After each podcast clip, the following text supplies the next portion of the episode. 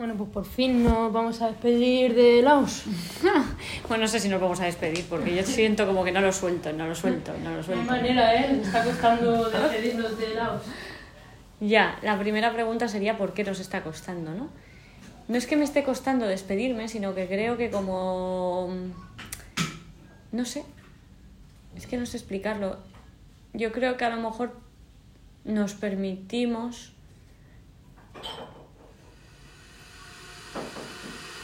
nos permitimos dejarnos imbuir por, por el propio país.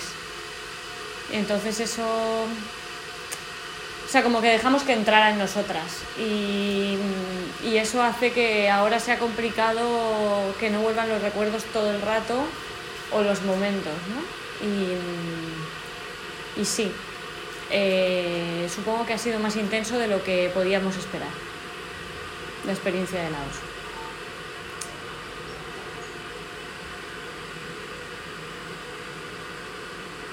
¿Tú cómo lo, lo ves?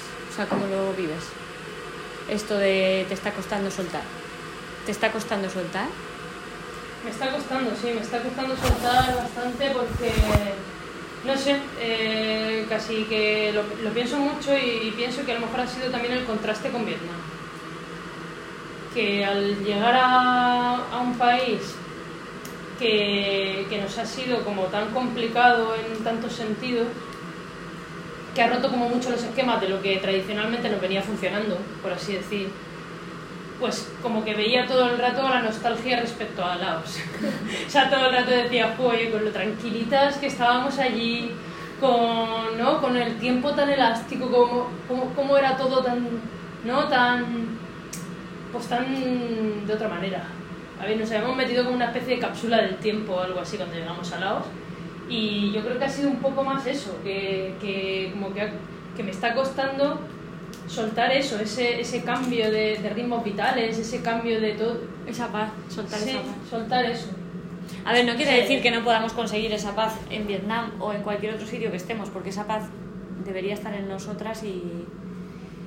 Pero sí puede que el contraste haya sido muy rápido y y que el hecho de que no nos estén funcionando las estrategias adaptativas que habitualmente nos funcionan nos haya generado más estrés y más tensión y eso hace que queramos como volver a esa paz, ¿no? Eh, pero sí, bueno, a ver, ¿qué te llevas tú de Laos?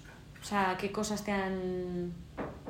Porque claro, yo estaba pensando en que podría describir mil cosas, ¿no? O sea, cuando hablamos de cerrar o de qué me quedo con, con qué me quedo, no es tanto con qué me quedo, sino todo lo que podría decir ¿no? de, de Laos. Y eso es lo que me. Eso es lo que me confirma o reafirma en el nivel de inmersión que hemos tenido, ¿no? Y eso que mayoritariamente lo hemos tenido en el norte.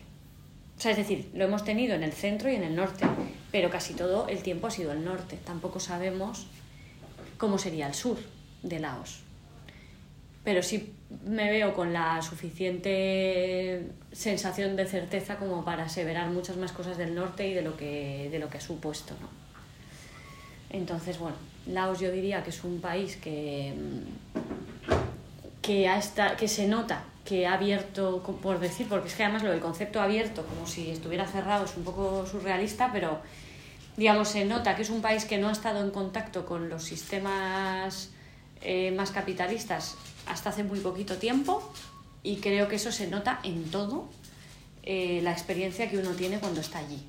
Tanto en la experiencia que tiene que ver con lo que con las sombras como con las luces. Entonces a mí me cuesta despedirme me ha costado despedirme de Laos en todo lo que tiene que ver con, con eso que ahora lo, lo hablaremos con las luces o sea es decir con toda la paz el trato con la gente la facilidad la elasticidad la sensación de hacer un poco lo que uno quiere, pero desde una perspectiva de convivencia, todo eso. Pero también Laos me generó muchísimos choques eh, culturales que me han generado emociones negativas, ¿no? O sea, toda esta parte que a lo mejor en Vietnam vemos ahora todos los animales súper bien cuidados, peinaditos, mimados, no sé qué, en Laos no ha sido así. En Laos la relación con los animales ha sido dura para mí porque era totalmente instrumental y mm, hasta el punto de haber visto a dos tipos mm, habiendo recién cocido un perro, ¿sabes? O sea, quiero decir, Esa escena esa es que a mí no se me va a olvidar nunca y sin juicio, simplemente No, un shock brutal porque, mm, porque precisamente, eh, igual que, que han conseguido, o de momento han conseguido liberarse o no entrar en todo lo que tiene que ver con el estrés, la autoexigencia, no sé qué, no sé cuántos que tenemos nosotros y que tienen países como aquí en Vietnam, que ya se empieza a notar, y que los niños no están explotados, te quiero decir. Igual que tenemos, eh, te- tenía eso Laos, también tenía la parte de eh, no había una conciencia del cuidado animal, no había una conciencia de, de, que, de que eran seres sintientes y por tanto hemos podido percibir mucho sufrimiento en los animales ¿no? y mucha violencia a otro nivel que tenía que ver con que de repente ves a un tío dándole una pata a un perro sin venir a cuento o, o una niña lanzando piedras a las gallinas, ¿no? O sea, cosas que, que a mí se me han quedado también grabadas y que no han sido agradables de vivir, pero que, eh, que me dicen que Laos es un país de con- mm, como muy puro en toda su escabrosa humanidad, por decirlo de alguna manera. ¿No? Con toda la parte pura buena y toda la parte pura ah, instintiva, ¿no? Ahora digo que lo, ve- que lo puedo describir un poco más con un pelín más de distancia. Sí, sí. Entonces no sé, no sé por dónde empezar porque han sido muchas cosas, ¿sabes? Bueno, ¿qué es lo que más te, te marcó, te ha marcado de Laos, por ejemplo? Puede ser una buena, buen punto.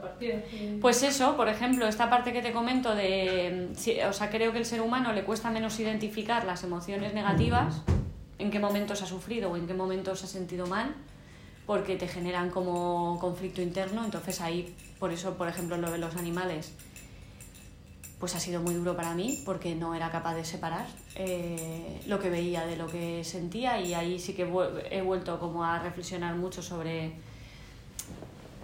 mi rollo profesional que no para de... porque en realidad el, el, haber, el haberme formado en lo que me he formado me, me invita a viajar desde otro punto de vista y sí que me ha costado a veces eh, alejarme de mí misma como persona para comprender cosas que me generaban dolor. Y eso me ha generado muchísima reflexión interior y muchísimos cuestionamientos personales y profesionales, ¿no? Eh, me, ha, me, ha, me ha obligado, ha sido un reto, me ha obligado a, a tener que separar y a tener que decir, oye, que no puedes juzgar, ¿no? O sea, que al final esto es otra realidad y hay que hacerlo desde ellos. Pero no deja de ser, no dejo de ser una persona con, con emociones, ¿no? Entonces la parte, digamos, de sufrimiento ha venido dada por eso y de, toda la, de todo el resto, pues mm, lo que me llevo de lado son la, la, la naturaleza espectacular eh, en, en, ori o sea, mm, en bruto que, que hemos podido vivir y la sensación de, mm, de seguridad que tiene Laos, ¿no? O sea, no, no, no me sentí en ningún momento en peligro, no sentí en ningún momento eh, agresión por parte de la gente, no sentí estafa, no sentí no sentí que hubiese que hubiese posibilidad de tener un conflicto con la gente en Laos, por ejemplo. Eh, y eso me permitía estar muy tranquila, porque sabía que pasara lo que pasara, eh, no iba a pasar nada que me pudiera dañar, ¿no? Mm, y me llevó la, la magia de la relación con la gente, ¿no? O sea, el que, se haya, el que nos hayan permitido estar con ellos. Estar con ellos, hablar de su vida íntima, compartir el día a día, eh, el haber vivido en espacios privados con ellos, aunque fuesen homestays. O sea, yo no he sentido separación, aunque estuviéramos en homestay. Había siempre un halo de compartir, un, un halo de, mm, sí, de compartir, ¿sabes? En todo. Y eso me ha gustado mucho. También es cierto que eso es la mayor parte del tiempo que hemos estado en Laos. No fue así en Vientiane ni en Luang Prabang, ¿no? En Luang Prabang sí, porque el tipo de hostel donde nos alojamos era muy de compartir también. Y de hecho pudimos conocer gente. En Vientiane no tuve esa sensación comunitaria, pero sí tuve la sensación de que tampoco iba a pasar nada, en el sentido, no es que esté esperando que pase algo, pero no tuvimos, o no recuerdo que tuviéramos situaciones nada más que la de no reivindicar, que esa es una de las cosas que luego reflexionaremos que me llevo también de Laos, ¿no? Que no creo que sea solo de Laos, sino que en Laos fui, muy consciente de el elemento de no cuestionamiento y eso también me generó muchas diatribas, ¿no? muchas reflexiones. Por empezar, porque es que es, que es un hilo. el elemento de no cuestionamiento, eh, explícale un poco a qué te refieres con eso. Pues el momento en Vientiane cuando tuvimos el autobús, habíamos contratado una minivan y de repente nos subieron un, auto, un autobús que hacía un calor de la muerte y que iba a ser un viaje durísimo si hubiéramos ido en autobús, porque ellos tienen como una manera de organizar las cosas que no tiene en cuenta lo que tú has eh, pagado por un servicio, por decirlo de alguna manera. Y nosotros en Occidente funcionamos muy como yo contrato dos horas, tacatá, tacatá, y se tiene que cumplir la expectativa de lo que yo tengo en mi mente. Y eso en Laos no se da así, ¿no? Entonces tuvimos un momento en el que las personas se metían en el autobús, nosotras nos metimos en el autobús y después en el autobús yo tuve la sensación de decir, ¿por qué tengo que hacer esto si yo no he pagado por esto? He pagado por otra cosa, por una serie de razones que además iban, a, iban asociadas no a un capricho, sino a la seguridad de ir por unas carreteras que nos habían dicho que no eran muy seguras en el mejor transporte posible y el autobús en el que nos estaban subiendo era una tartana de la muerte. Entonces hubo un momento en el que yo me, me, me, planté y te comenté, ¿no? Me voy a plantar esta vez a ver qué pasa, exigiendo lo que he pagado. Y entonces hubo un momento en el que varias personas decidimos hacer lo mismo y nos dijeron que nos íbamos a arrepentir. Bueno, se lo comentaron a una de las chicas, ¿no? Como que lo íbamos a pasar mal por haber decidido eh, exigir lo que habíamos pagado porque mm, en Laos hay una parte que tiene que ver con la política, que es un... No hay libertad de expresión ni libertad de... Mm, no hay libertad de expresión, con lo cual entiendo que no hay una un comportamiento, o sea, no hay una costumbre de reivindicar nada y por otro lado el budismo es una creencia en la que uno acepta lo que le viene dado y eh, lo que busca es no sufrir y por tanto no anhelar. Y entonces también hay un tema ahí de expectativa que no tal. Entonces, de hecho, estuvimos viendo en un documental que decían que el Lao no se queja, ¿no? Era una frase que a mí se me quedó muy grabada. El Lao no se queja, acepta, entonces existe como una especie de culpabilidad cuando tú eres occidental porque dices, bueno, si me quejo voy a ser la típica coñazo que se queja, entonces te sientes como culpable y no lo haces, pero por el aro pueden pasar muchas cosas injustas, claro, porque al final si no te quejas nunca. Entonces a mí eso me generó como una reflexión. Yo la viví así, vamos. Y luego se confirmó cuando ya en Laos tuvimos la entrevista con Gabriel y nos contó que había estado en la cárcel por haber cuestionado eh, lo que se hacía en el pueblo, ¿no? Sí, sí, definitivamente el, las personas laosianas no se quejan y no esperan que nadie se queje definitivamente. En ese momento, en esa anécdota, yo recuerdo que era como bastante inesperado por parte de ellos que nadie pudiera quejarse.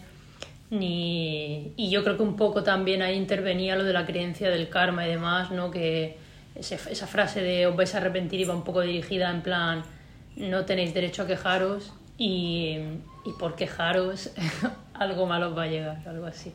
No sé claro, y sin mala intención, porque no, no, lo decían con mala intención. ¿eh? No, no era como ninguna maldición ni nada así, pero sí que era un poco rollo, como que no está bien visto aquí en este país quejarse, ¿no? Entonces, como hay una. Eso también nos pasó en Laos, que a mí me sorprendió mucho, que había muchos carteles de como modo cómic educando a los turistas en lo que en lo que no es explícito, en lo que no está escrito en ningún lugar, pero que debes saber. Sí, eso estaba genial. Y era muy curioso porque yo creo que habían llegado a la conclusión de que los, turistas vamos, pero en la mayoría de los casos, diré que no en nuestro caso porque sí que habíamos leído bastante sobre qué hacer y qué no hacer, pero que la mayoría de los casos, pruebe que a lo mejor un 90% o incluso un poquito más, no cumplen como las normas básicas que ellos tienen. Y entonces me parecía muy como muy interesante sí muy interesante el cómo lo habían resuelto. Rollo pues vamos a poner carteles a modo cómic como por, por, las calles para que la gente lo mire y le llame la atención porque además eran, muy coloridos. Y, y entonces sepan pues que si pasa un monje le tienen que hacer veneración y que si son una mujer no se pueden ni acercar, ¿no? Por ejemplo. Y que no está Que bien no pueden visto- gritar. Eso es, hablar en alto, gritar, ¿no? Entonces una de las cosas que tiene Laos es que había una sensación de tranquilidad muy, muy potente en todas las ciudades y tenía que ver en parte con su carácter. Lo que hablábamos de de repente estás en una gran ciudad y pasan un montón de motos o de coches y hay ruido, pero cuando acaba el semáforo hay silencio absoluto. ¿Por qué? Porque la gente no hace ruido, porque no grita, porque no habla alto, porque tal. Entonces también te da una sensación de paz, pero implica una serie de cosas esa paz, ¿no?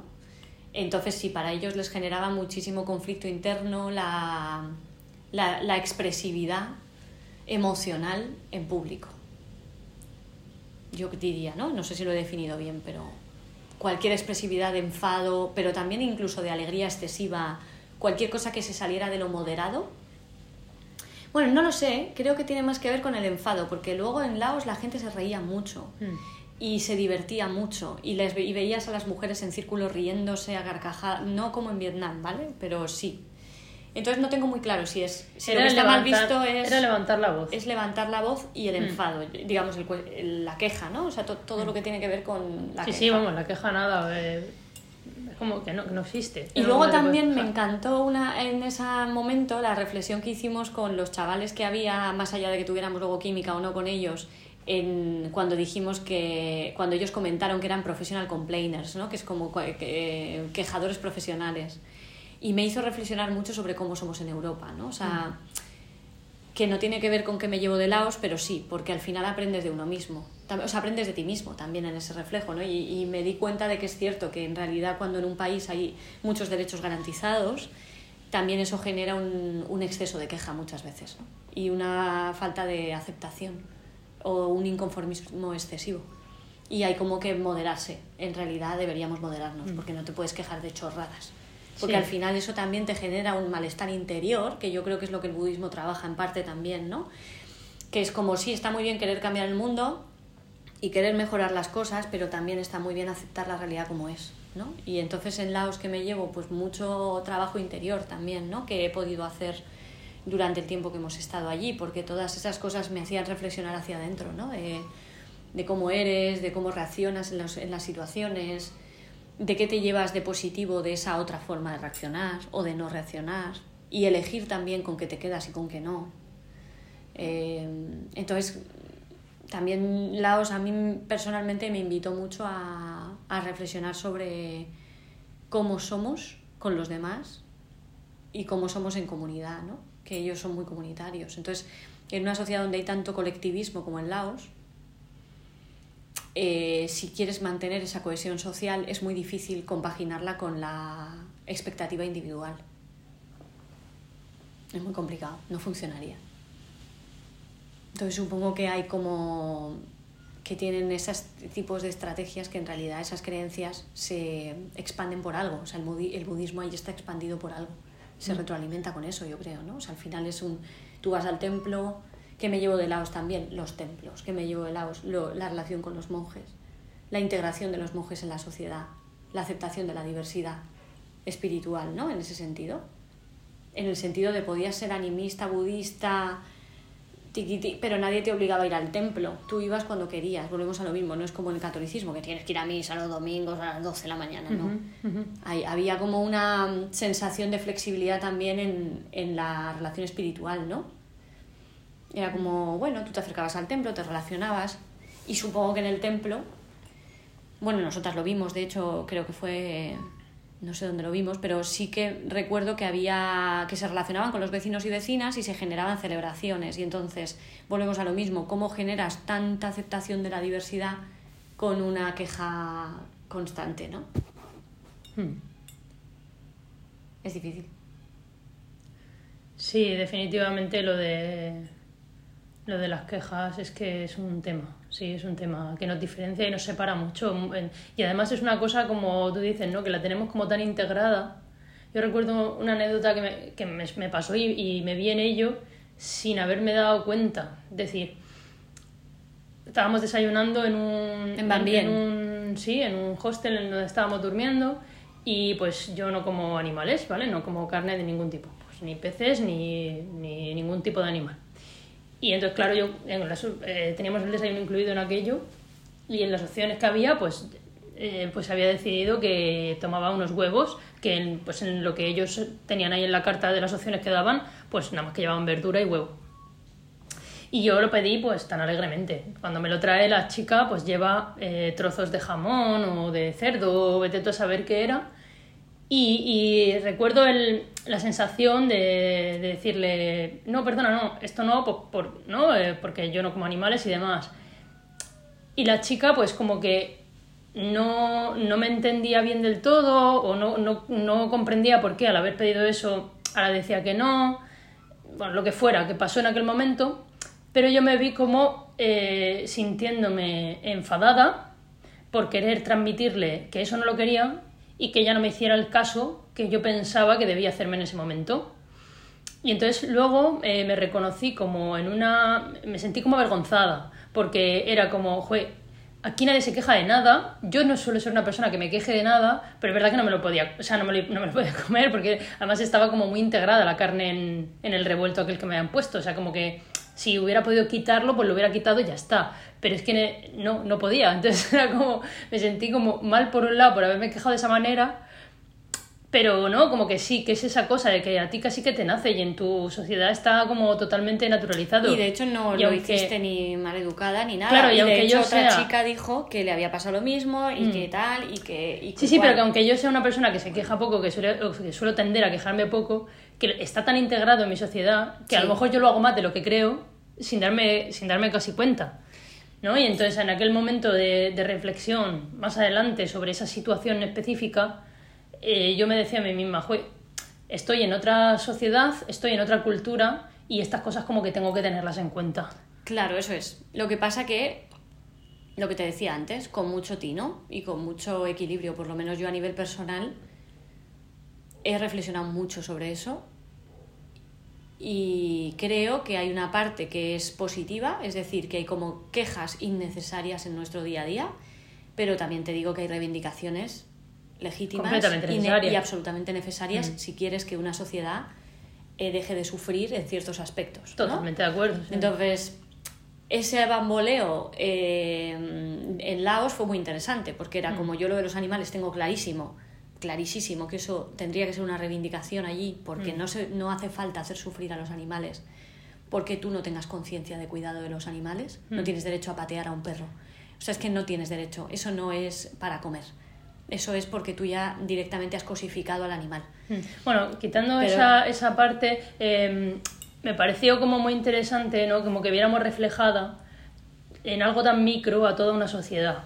Decir, veíamos pequeñas escenas micro en las que esa reivindicación se hacía latente que no existía. Es decir, como que ellos no lo hacían. Pero eso luego se traspasaba a que todo el país de alguna forma es sumiso y no... Fenómeno. Claro, y, no- y, y hay cosas que están pasando, por ejemplo, en el país eh, a día de hoy, que podrían evitarse si fuera una sociedad eh, más reivindicativa o más, ¿no? o más de poner límites a sus gobiernos o más de lo que fuese, de alguna otra forma. Eh, pero claro, como que es la pescadilla que se muerde la cola. Si tú tienes una sociedad que por defecto, ni siquiera en las cosas tan micro, eh, ve que esté bien visto o ve que, que tenga la potestad como para quejarse en algo tan pequeño como mm, si me he equivocado o, o te has equivocado en lo que me sirves, me lo puedes cambiar. Si en algo tan pequeño no, son, no lo ven bien, ¿cómo no van a ver el salir a manifestarse, por ejemplo? Por ejemplo, y ¿No? claro, por ejemplo con el tema de las dams, ¿no? Que es Claro, otra de las cosas que nos llevamos de Laos que yo creo que nos enseñó mucho. Claro, con el tema de las presas o con el tema de, de los, de lo que está haciendo China en el país, que está eh, repartiéndose, como decía Joan, este colega que nos hemos echado, eh, el país a parcelas. Es que lo que están haciendo es hacer inversiones que al final lo que están haciendo son beneficios económicos para la propia China a costa de Laos. Eso es. Entonces, bueno, pues no sé, un sinfín de cosas ¿no? que tienen que ver con este carácter, eh, pues tan de, de lo que viene vino y la aceptación y el tal. Que lo que digo, ¿no? Nun- Nunca somos nadie para juzgar nada, pero que sí es verdad que da pena ver que se está, por ejemplo, ¿no? Una de las cosas que yo me llevo de dolor eh, pues es las repercusiones de la guerra que fueron, o sea, de- que Eso no... O sea, era un país que estaba en frontera, que, que es que históricamente había estado dando bandazos, se lo habían estado repartiendo a cachos hasta ese momento. Y en ese momento y siguió pasando lo mismo, ¿no? Siguió siendo un país instrumental con el que jugar y con el que, ¿no? Eh, sobre el que volcar todo, todo el odio y todo lo que estaba pasando en aquella guerra interna en Vietnam. Y no sé, ¿sabes? Como que me llevo eso, pero me llevo también cosas muy dolorosas, no solamente toda la repercusión de la guerra, sino pues lo que está pasando ahora, que es que sigue siendo lo mismo, sigue siendo un país instrumental en el que pues los países, las potencias que tienen alrededor, se permiten cosas muy tochas y se permiten destruir pues idiosincrasias, parajes naturales, eh, culturas y arrasar con lo que haga falta eh, con tal de poder invertir en construir no sé qué presa que me va a reportar no sé cuánto eh, beneficio económico a largo plazo o con tal de montar un, toda una red de ferroviaria eh, de la nada em, destrozando, mm, agujereando todo, todas las montañas de Laos, pasando por encima de todas las comunidades que viven en torno al agua y etcétera, ¿no? Entonces, pues eh, eso también fue como bastante doloroso. Es doloroso y luego creo que eso tiene que ver con otras cosas más... Es que claro, cualquier cuando cuando piensas o reflexionas sobre lo que vives en una sociedad o en una cultura o en un conjunto de culturas como es Laos, ¿no? Como todos los países. Hay muchos elementos que analizar, ¿no? Y el, el histórico está ahí, el elemento histórico está ahí y también eh, el elemento de qué tipo de sociedad es, ¿no? O sea, a mí ah, yo viví un paralelismo entre Laos y Bolivia con eso es- exactamente, porque Bolivia nunca había ganado ninguna guerra a lo largo de su historia. A mí esa frase se me quedó grabada. Era un país sometido, históricamente perdedor. Y yo creo que a Laos le pasa un poco lo mismo. No ganó todas aquellas cosas que leímos sobre la historia de, de esos países. Laos siempre había estado supeditada al que viniera a invadir, por decirlo de alguna manera. ¿no? Entonces, hay un carácter histórico que también tiene que ver con el sometimiento y que es muy interesante analizar. ¿no? Y creo que también tiene que ver con la construcción capitalista.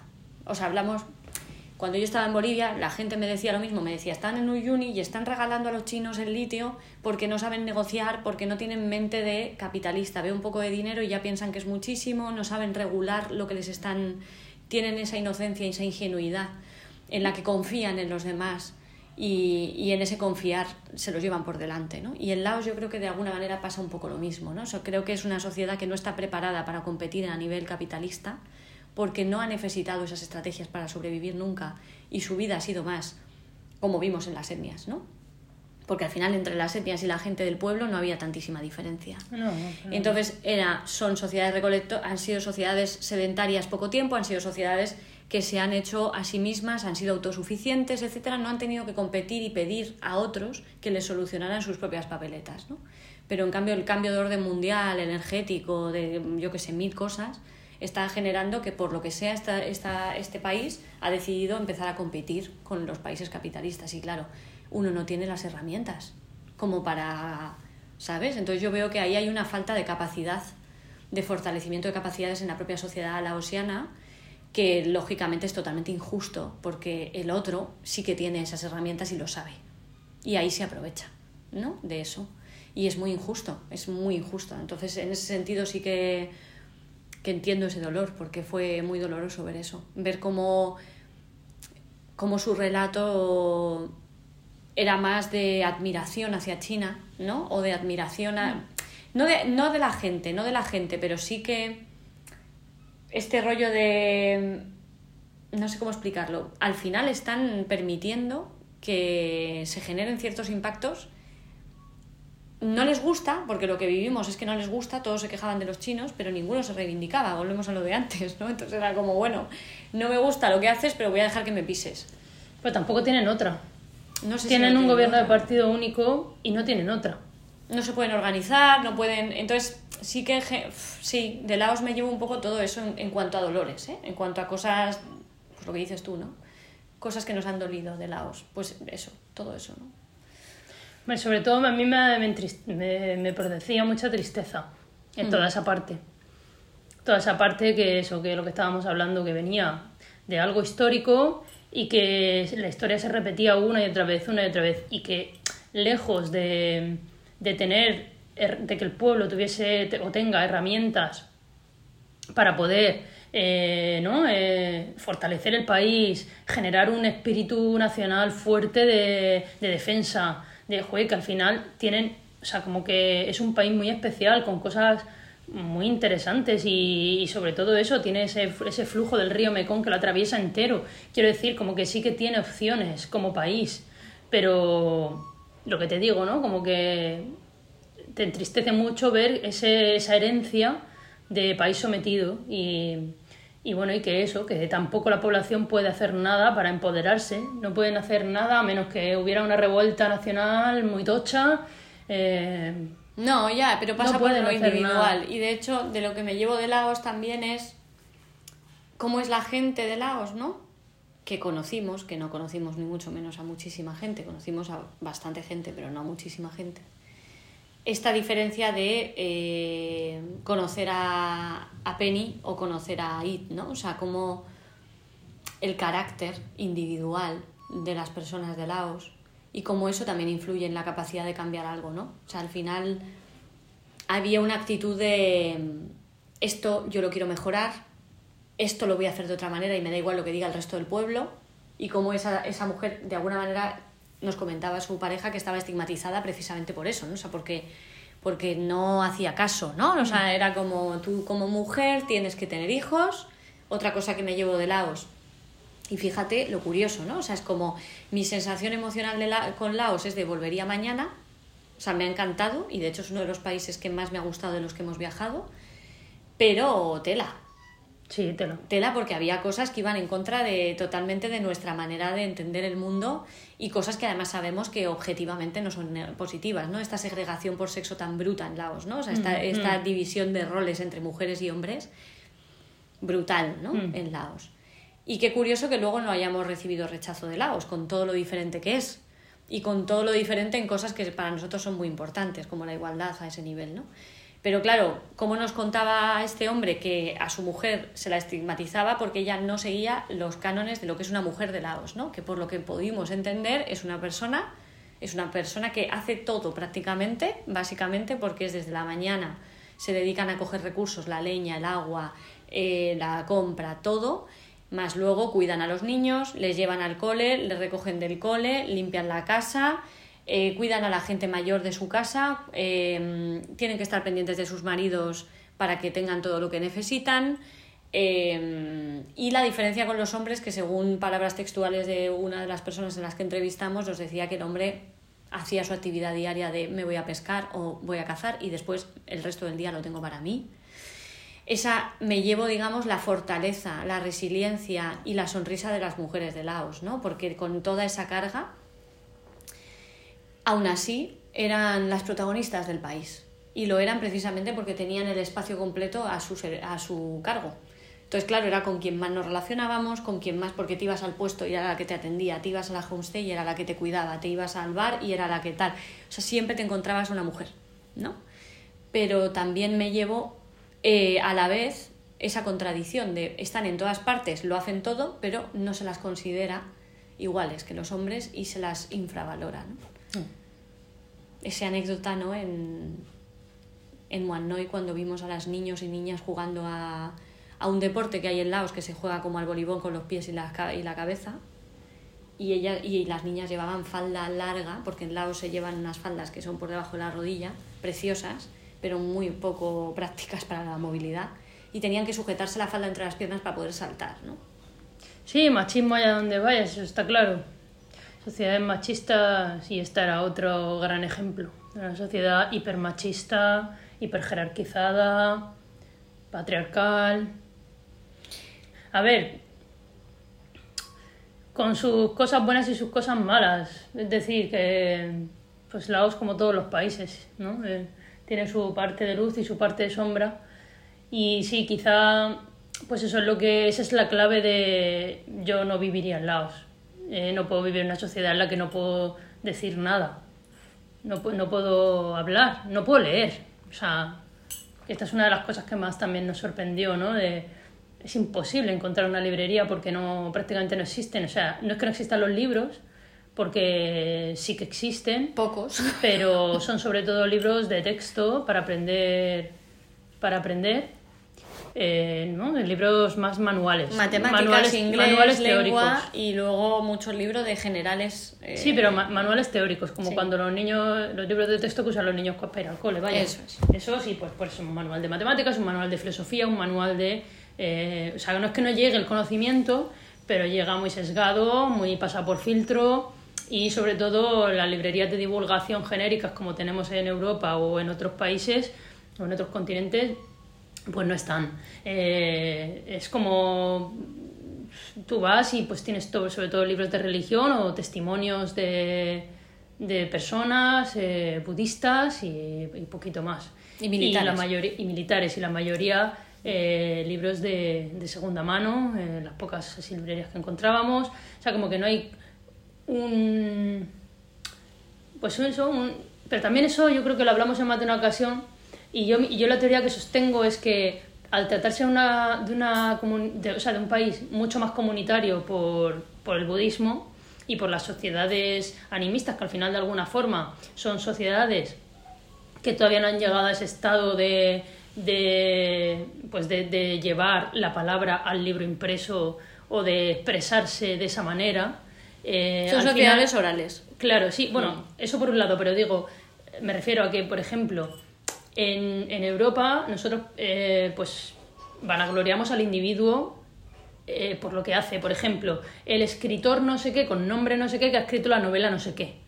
¿no? Sin embargo, yo creo que eso se diluye un poco más en países como Laos, en los que la sociedad, al ser tan comunitaria, lo que se transmite es a lo mejor una anécdota o un, o un cuento o un, algo así que se lo, se lo contó la abuela a la madre, la madre a la hija, la hija a... ¿no? Y así.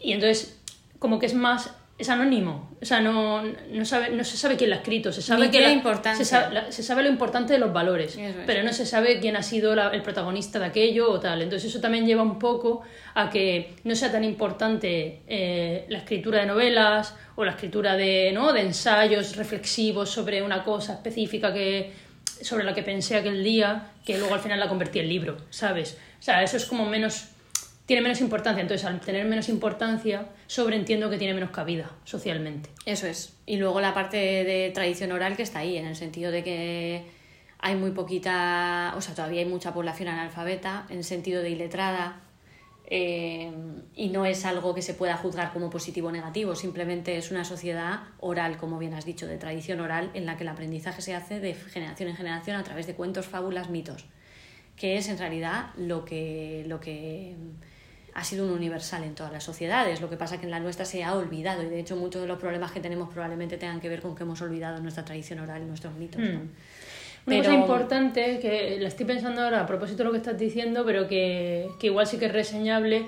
es que en algunas de las entrevistas, yo creo que fue específicamente en la de Gabriel, eh, él nos comentaba que, el, que el, el lao, lo que es la lengua, está, está limitada. No, o sea, como nos que lo comentaba mm, en Pizzanoluk eh, Mark, Mark.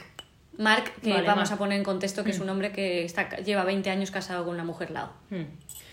Entonces, nos comentaba que, que es, es una lengua limitada, entonces, que no puede, o sea, hay muchos tiempos verbales que no pueden, que no pueden expresarse y demás. Entonces, entiendo que eso también provoca que, pues, las traducciones de libros y cosas también se vean como dificult, o sea, fue- sea difícil hacer determinadas, ¿no? Como, como llevar lo que ha dicho no sé quién en esta cosa, con esta lengua que está más limitada, intentar llevarlo, como que la interpretación de eso tiene que ser muy avanzada y a lo mejor, pues yo qué sé, la- los intérpretes en Laos, pues a lo mejor están... Sí, o no hay. O No no, hay. hay. digamos, esa, O- esos recursos.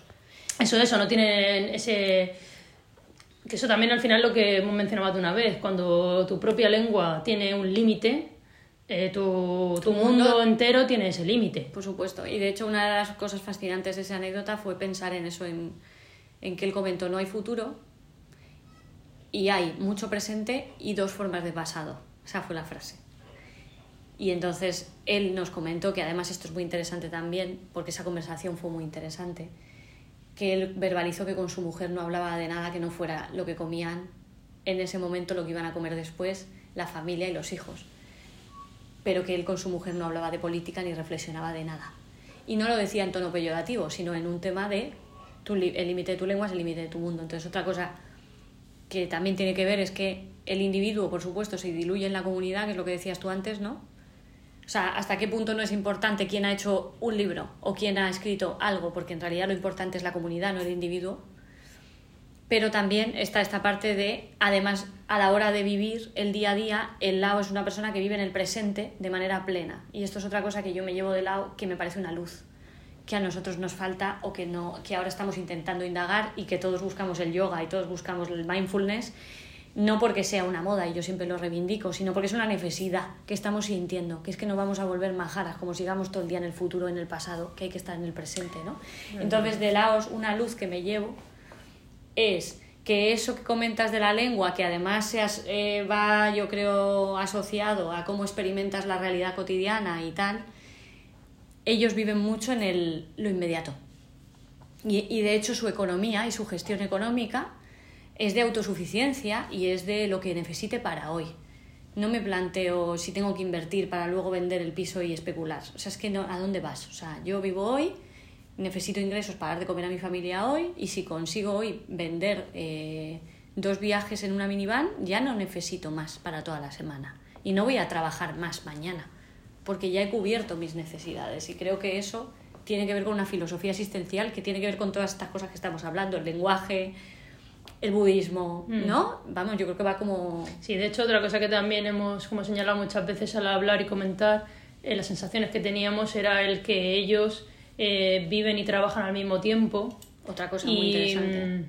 Y que ellos de repente llega su hora de comer y están en su negocio, y su negocio es su casa, que está abierta, y cogen, paran, se ponen su mesita, se sientan, comen, y si tú llegas en ese momento, pues nada, el que se dé cuenta cuando vea que ya estás listo, pues te coge, se levanta, está comiendo, pero se levanta, te, nada, te da lo que tal, le pagas y vuelve a su sitio y sigue comiendo. Quiero decir, como que ellos, su vida, su cotidianidad, la, la entremezclan, o sea, entremezclan todo, mm. porque trabajo y, y vida eh, son uno.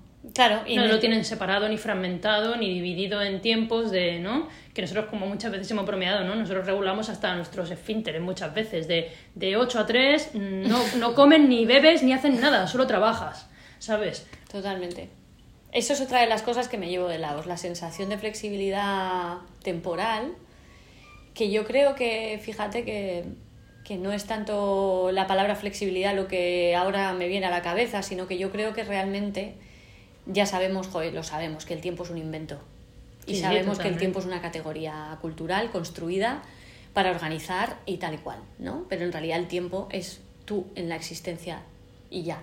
O sea, eso, ¿no? O sea, soy yo, mm. eh, estoy, es la presencia. Y punto, eso, eso debería ser el tiempo. Y en ese sentido, Laos, el tiempo como que no es tan importante. El concepto de tiempo nuestro, de los horarios, el reloj, el estar pendiente de lo que hago, de cuántas cosas hago al día, etcétera, ¿no? No es tan importante hacer cosas. Mm. Como por ejemplo en nuestra sociedad que tenemos que estar todo el rato haciendo cosas mm. y produciendo, ¿no? Y tiene que ver con, también con, obviamente, la sociedad que tenemos, ¿no? Yo no sentí eso, entonces creo que a lo mejor realmente pudimos vivir la existencia plena en Laos porque no había esas presiones. Hmm. Sí, a mí me recordó, me, me, gustó mucho, o sea, la verdad que si tuviera que decir algo del país en genérico, diría que, que era, era muchísimo más de lo que yo esperaba. O sea, tampoco, tampoco esperaba nada, pero porque prácticamente Laos no existe en el mapa, como que la gente no, no lo tiene ubicado. Pero es verdad que me sorprendió para bien mucho, pero mucho, muchísimo. Mm. Es como que, mm, no sé, sí, ha sido un país muy inesperado. Yo creo que nos ha atravesado, y eso no pasa siempre con los países, y creo que nos pasó con India también. Pero Indias era más esperado, yo creo. Sí, bueno, hombre, que estaba en el imaginario, pero la sensación de mm, que ha quedado algo en ti de ese país o que tú, parte de ti se ha quedado con ese país, mm. yo no la he tenido en todos los países mm. del mundo. Y en India, por ejemplo, la tuve y en Laos la he tenido, ¿no? Esa sensación que creo que tiene que ver con eso, con que con, yo personalmente pude estar conmigo muy conectada en el presente, en lo que estaba viviendo en Laos, ¿sabes? Era capaz, me acuerdo de las mañanas ahí saliendo del alojamiento a ver cómo la familia que vivía atrás vivía, ¿no? Y, sin ningún tipo de afán de nada. Pude hacer eso, o sea, pude estar muy presente. No me está pasando en Vietnam, que ya lo hablaremos en otro momento. No, no estoy teniendo esa paz de observación, de estar, de da igual las horas que me quede aquí en el bar de Penny, me puedo quedar tirada todo el día, da igual, o sea, no, no había una presión, una exigencia, no se supone que tenías que hacer nada, ni ser nada, ni actuar, no sé, era como otra sensación y luego lo del tiempo, ¿no? que esa flexibilidad que tú notabas en ellos, de alguna manera te iba contagiando. Y al final no había una hora, no había un... No sé cómo explicarlo, es que es una sensación, yo creo. Mm. Hay cosas que no vamos a poder explicar con palabras, yo creo, de Mm. lo que nos llevamos de allí, ¿sabes? Sí, a mí me, me recordó, así pensándolo, me recordó mucho cuando leí aquel libro de La vida en los bosques o Mi vida en los bosques. No me acuerdo exactamente cómo era el título. La vida en los bosques. La vida en los bosques, que es como el testimonio de un indio, bueno, indio. Americano. De un indio americano. eh, que había vivido en una sociedad nómada. eh, Bueno, había vivido en como una indio. tribu. Sí, en una tribu, que era, pero nóma- era nómada. No recuerdo, porque eh, lo que relataba era un poco eso, ¿no? Que ellos se movían en torno a la necesidad de la tribu. Y entonces, como que todo lo que sucedía no tenía que ver con, con proyecto, no, no estaba proyectado. Es decir, no era como de tal a tal hacemos tal, de tal a tal, no, era.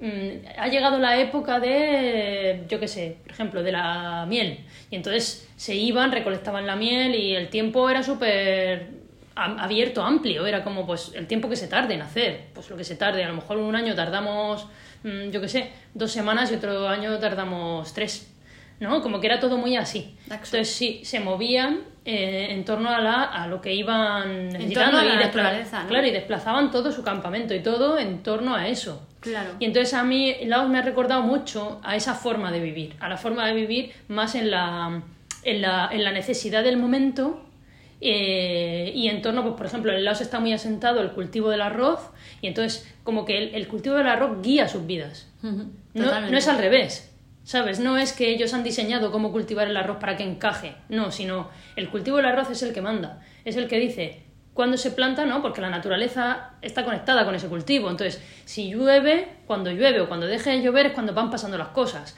O si sale el sol, ¿no? Eh, o sea, como que es la propia naturaleza la que va dictando más lo que va pasando que, Que el ser humano. que el ser humano. Y entonces al final, claro, y entonces al final, ¿no? Como que, como que todo ese cultivo es, es muy... O sea, como que la idiosincrasia con la naturaleza es, pu- es pura. Es, es en un estado altísimo de pureza, porque no hay casi residuos en su forma de vivir. Quiero decir, es como que están integrados en lo, ¿no? Están integrados como, es- como lo está una cabra en el Total, monte. total. Quiero decir, Total, exactamente total. igual. Y de hecho es una de las cosas que, que yo creo que, no, que es apasionante, ha sido lo que estás mencionando, ¿no? O sea, como que nosotras lo describíamos hablando con Lorena, yo lo describía como es el cuerpo, o sea, me guío por la necesidad del cuerpo y no por la hora que sea.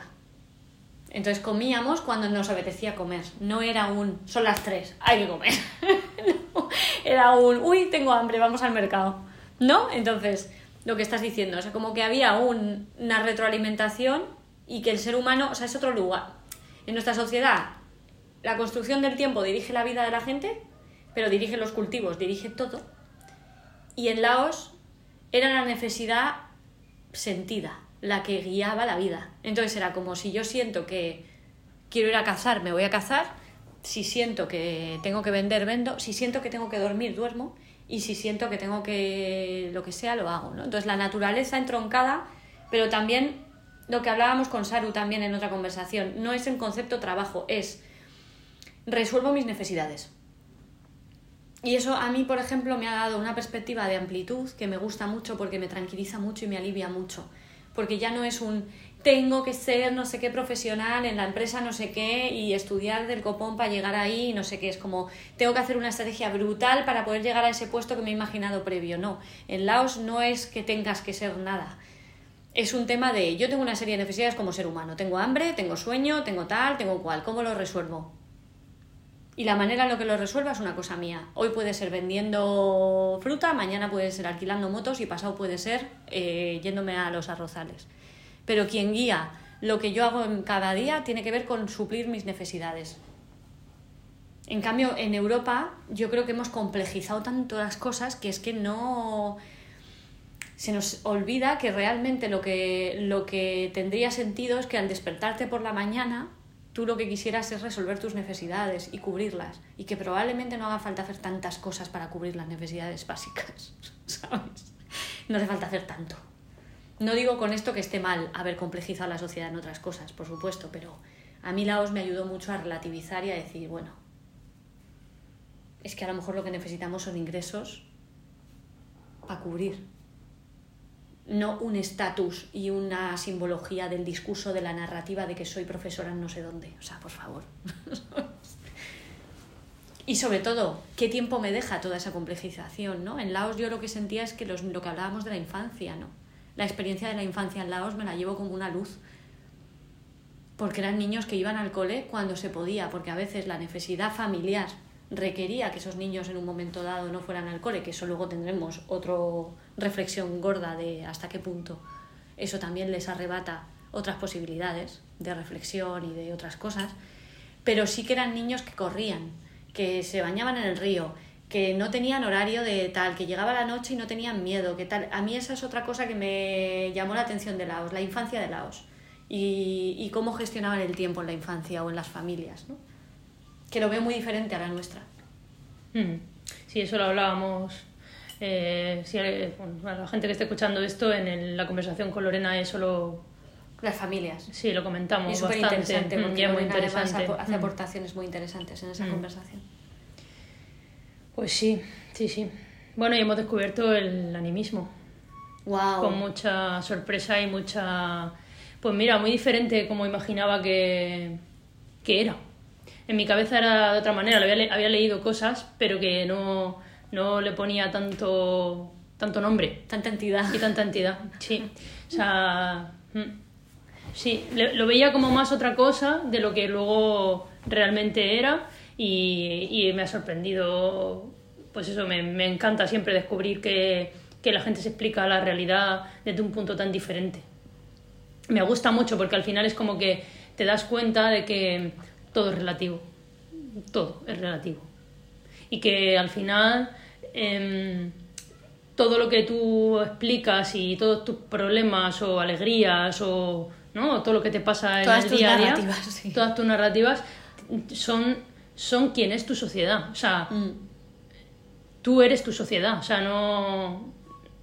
No, puede hay más, claro, no hay más. Y es como muy interesante ver otras realidades, ¿no? El llegar y decir, de repente ya nada se explica con, ah, sí, eh, me duele la barriga, debo haber comido algo que no estaba en buen estado. No, de repente es, me duele la barriga y ha venido un espíritu maligno y ha provocado que me, que me duele la barriga porque algo algo no ha ido bien o porque ha entrado ahí ese espíritu O porque ayer no expresé lo que sentía con mi madre. Yo qué sé, cualquier cosa. No sé, ni siquiera... ni, siquiera creo, ni claro, ni siquiera creo que lo expliquen desde causa-efecto. Sí. no podemos evitarlo. Ni, siquiera creo que sea causa-efecto, sino ha venido ese espíritu maligno. por qué.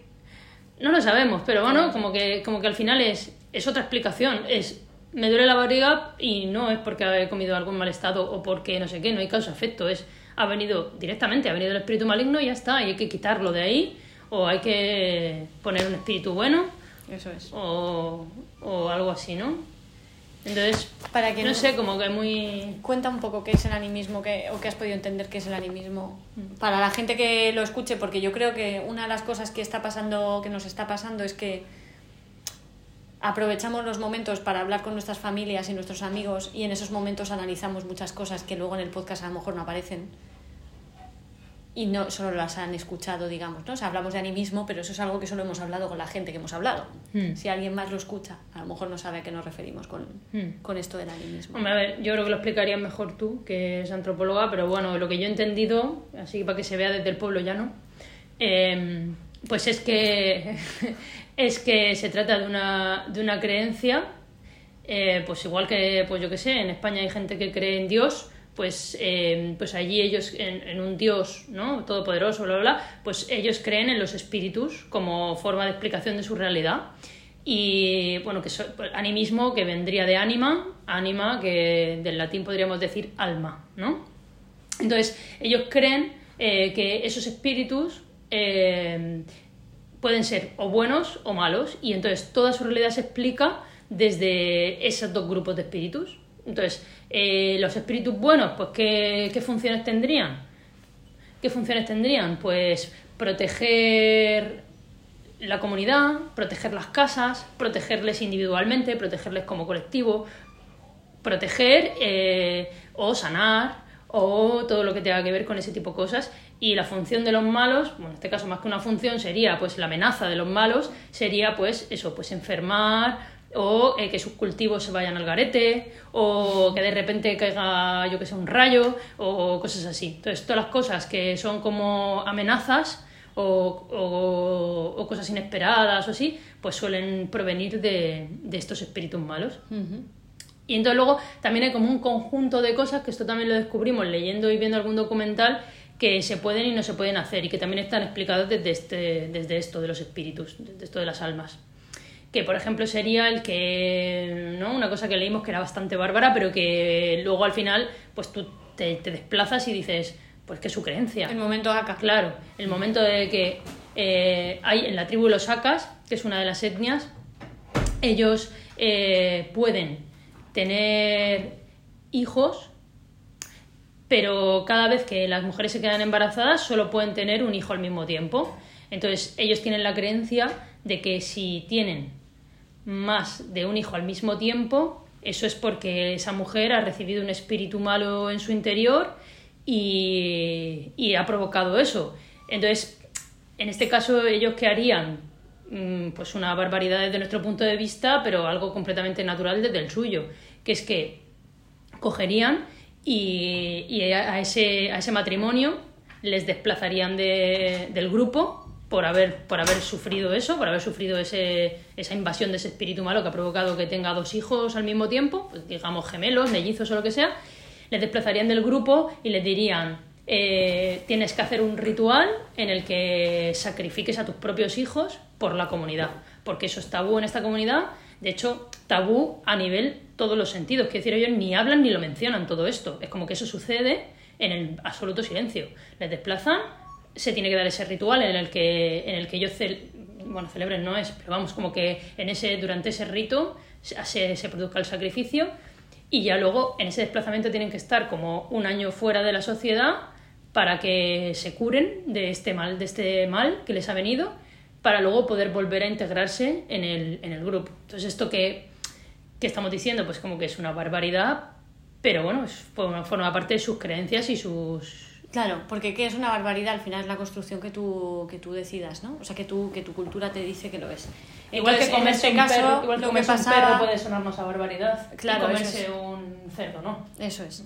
Pero en este caso el tema estaba en... El tema también está en que ellos consideran que es una bestia, a que, o sea, asocian que tener que las únicas los únicos que pueden tener más de un hijo a la vez son animales y que por tanto si tú tienes dos es porque te has convertido en animal o en una bestia o en algo así. Entonces ahí está como esa interpretación de, del mal que se genera en ese momento. ¿no? Eh, por añadir un poco al animismo, digamos que consideran que todo tiene alma, incluido lo animado y lo no animado. Nosotros solo consideramos que tiene alma el ser humano en nuestras creencias religiosas ellos consideran que también el árbol, la piedra, el suelo, todo tiene ánima y que por tanto la relación, su vida se explica a través de la relación con esas ánimas. Si la relación es positiva tendrán buen karma y estarán bien y no pasará nada y si la relación es negativa pues pasarán cosas negativas. Entonces tienen como que descubrir y una cosa de, la, de las que vivimos muy interesante fue lo de los chamanes.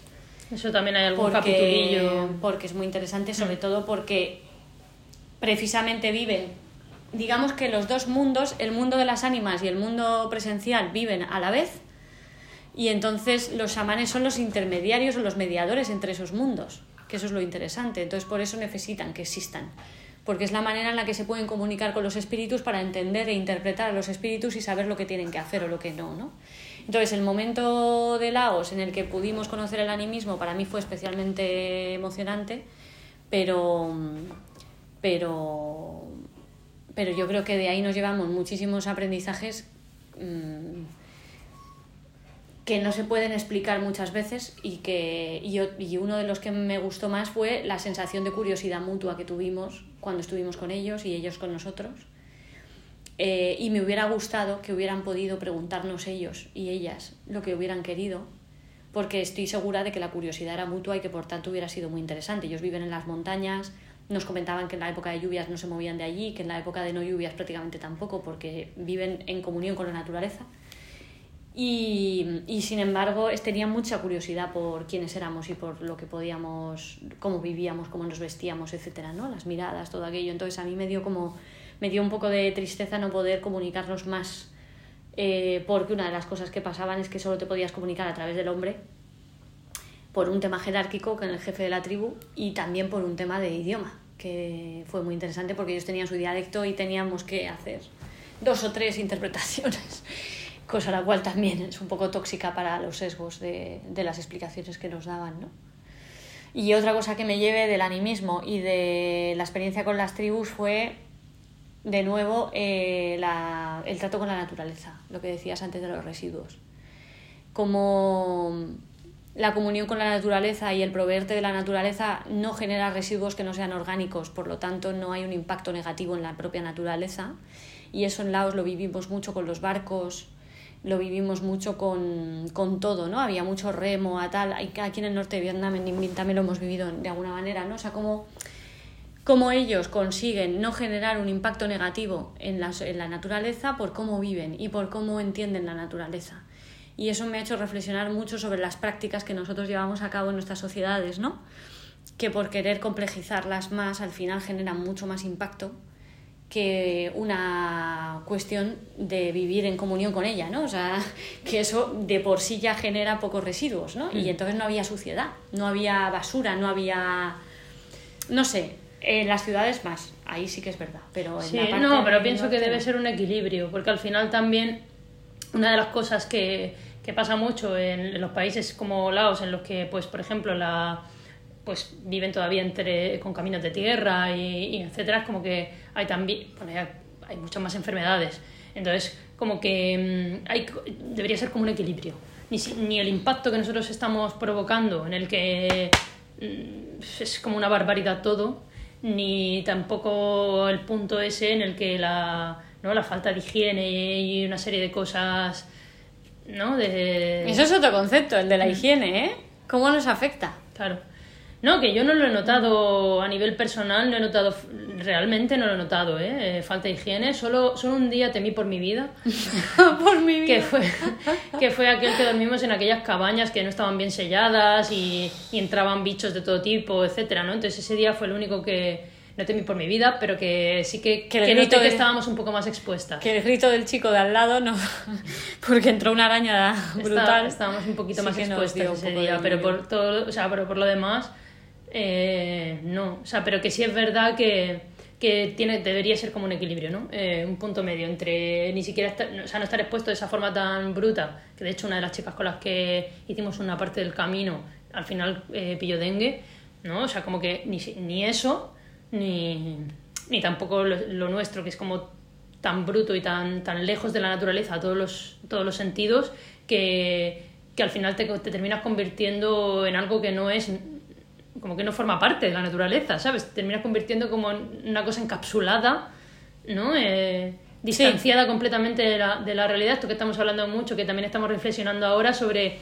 el, lo, lejos y cerca que estamos de todo lo natural. O sea, la comida. ¿no? Por ejemplo, llevamos zapatos y, y, no pisamos el suelo. Llevamos ropa y el viento no nos toca, no nos, no nos roza nada. Ni la tierra ni nada de lo natural nos roza. Eh, nos separamos de la comida con, ¿no? utilizando cubiertos, eh, ¿no? Eh, y como decíamos ayer, ¿no? Te, te, acercas algo a la boca y cuando te lo acercas con un tenedor no sabe igual que cuando te, los, que te lo acercas con la mano.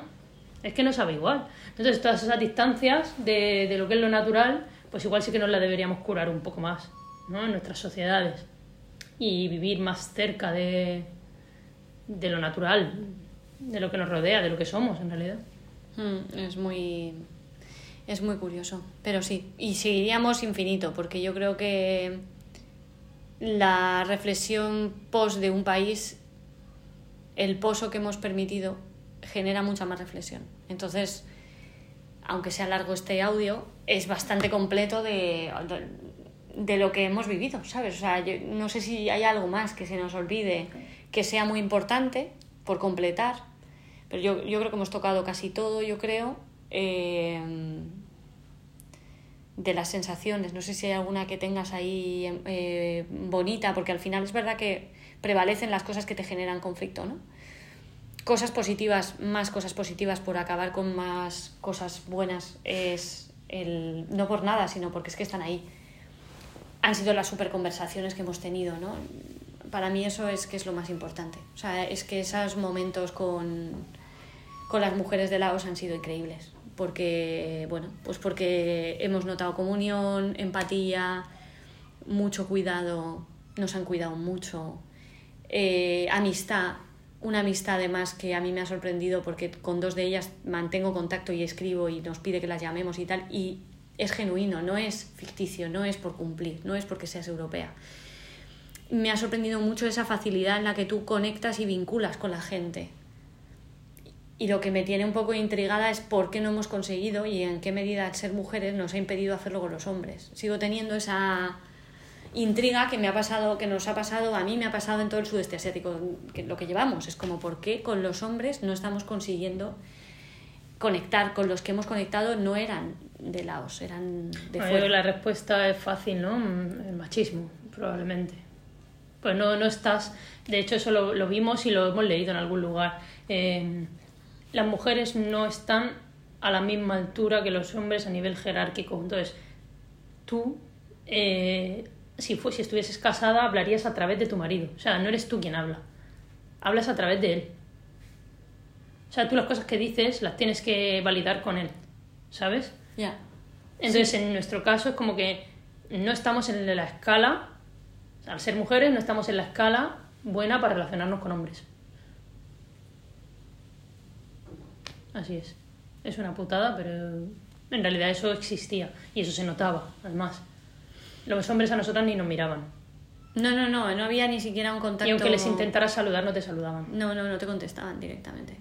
Y, y en la conversación con Lorena hay otra anécdota que tú cuentas, que también me quedo con él, porque al hablar antes de la guerra no, hemos contado el contexto, pero básicamente es que Laos recibió un, es el país más bombardeado, eh, yo qué sé, porque en la guerra de Vietnam, eh, bueno, pues Estados Unidos cuando fallaban las operaciones tiraban todo lo, que les sobraba, por decirlo de alguna manera, en Laos y entonces muchas cosas detonaban y otras no, y el 30% no detonó y por tanto todavía hay gente que sigue mutilada o que muere incluso porque se encuentran eh, las minas. Y, y entonces esa, toda esa injusticia eh, sigue allí. Y justo en Muan Noi tú mencionabas una anécdota muy interesante que yo creo que es muy relevante para entender lo que es Laos.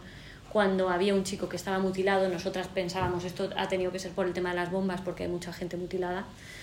No queríamos preguntarle y otra chica nos explicó por qué había ocurrido. Y entonces habló desde el karma y eso es otra cosa que me pareció muy interesante que vivimos, ¿no? O sea, la explicación que le dio a, a, lo que había ocurrido. Y ella le daba una explicación volviendo a como resumir cómo es Laos, ¿no? Porque al final hablaba desde la comunidad y decía que aquel hombre había sufrido esa mutilación y esa explosión porque había abusado de la naturaleza, porque utilizaba explosivos que había encontrado lógicamente en esos materiales residuales para cazar, no como era, para pescar más peces a la vez y que eso había generado que al final él le hubiera explotado y le hubiera mutilado por el karma, porque eso no se hace, ¿no? Y que de alguna manera desde entonces la comunidad había aprendido a, seguir pescando de manera artesanal y a no experimentar el intentar pescar más de la cuenta. Así que nada, sí, un montón de cosas. Laos ha sido mucho Laos. Mucho. Mucho, mucho, muy intenso. Y eso es lo que nos llevamos, un montón de cosas. Qué penita, ¿eh? Hmm. Ahora, a veces invito al Joan, que se fue para allá. Otra vez. Volvemos al principio, nos está costando soltarlos.